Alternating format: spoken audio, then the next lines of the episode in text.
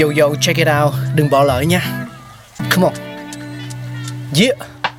Thankful we got. Con người sáng tạo. Mà sống dồi dào. Tình tuổi trời sao vương cao là tích tắp. Phát minh đầy ắp xây đắp tương lai. Có một không hai nhưng liệu có ai còn nhớ dùng? Xin được gửi lòng biết ơn vô hạn đến những con người không ngừng sáng tạo, mang đến những phát minh mới thay đổi cuộc sống. Thankful we got.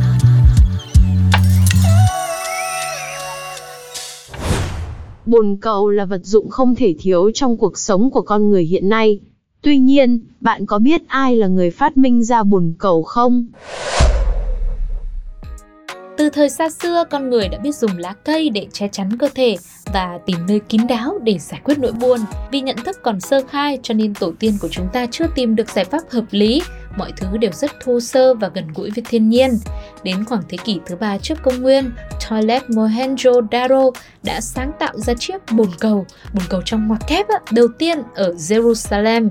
Nó được dựng sát vào tường nhà, được làm bằng đá và có hệ thống máng nghiêng để chất thải chạy thẳng xuống cống. Còn bồn cầu thời Trung Cổ thì có tên là Gaderov, thường chỉ tìm thấy trong những gia đình quý tộc thượng lưu mà thôi.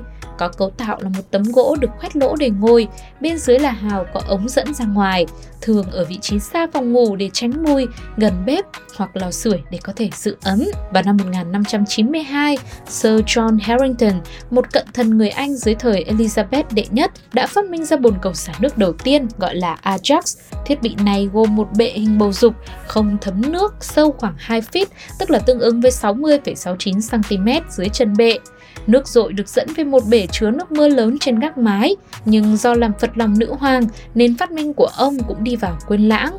Đến năm 1775, Alexander Cummings đã phát triển đường ống hình chữ S đặt nằm ngang dưới bồn cầu với tác dụng ngăn chặn mùi hôi, hiện nay còn được biết đến với cái tên là ống cổ ngỗng.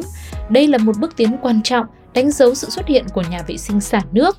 Nó trở thành phát minh mới và được sử dụng rộng rãi đầu tiên ở London, sau đó lan ra các lục địa khác. Ở Mỹ, các dây chuyền sản xuất thiết bị vệ sinh nhanh chóng xuất hiện, cho ra đời những sản phẩm được sử dụng trong khách sạn và các gia đình giàu có. Vào năm 1861, vua Edward đã thuê Thomas Prepper để xây dựng nhà vệ sinh ở một số cung điện hoàng gia. Ông đã cải tiến bồn cầu xả nước trước đó bằng cách tạo ra hệ thống xả siphon hay phao bóng giúp điều chỉnh lượng nước trong bình xả, rửa trôi tất cả chỉ với một lần nhấn.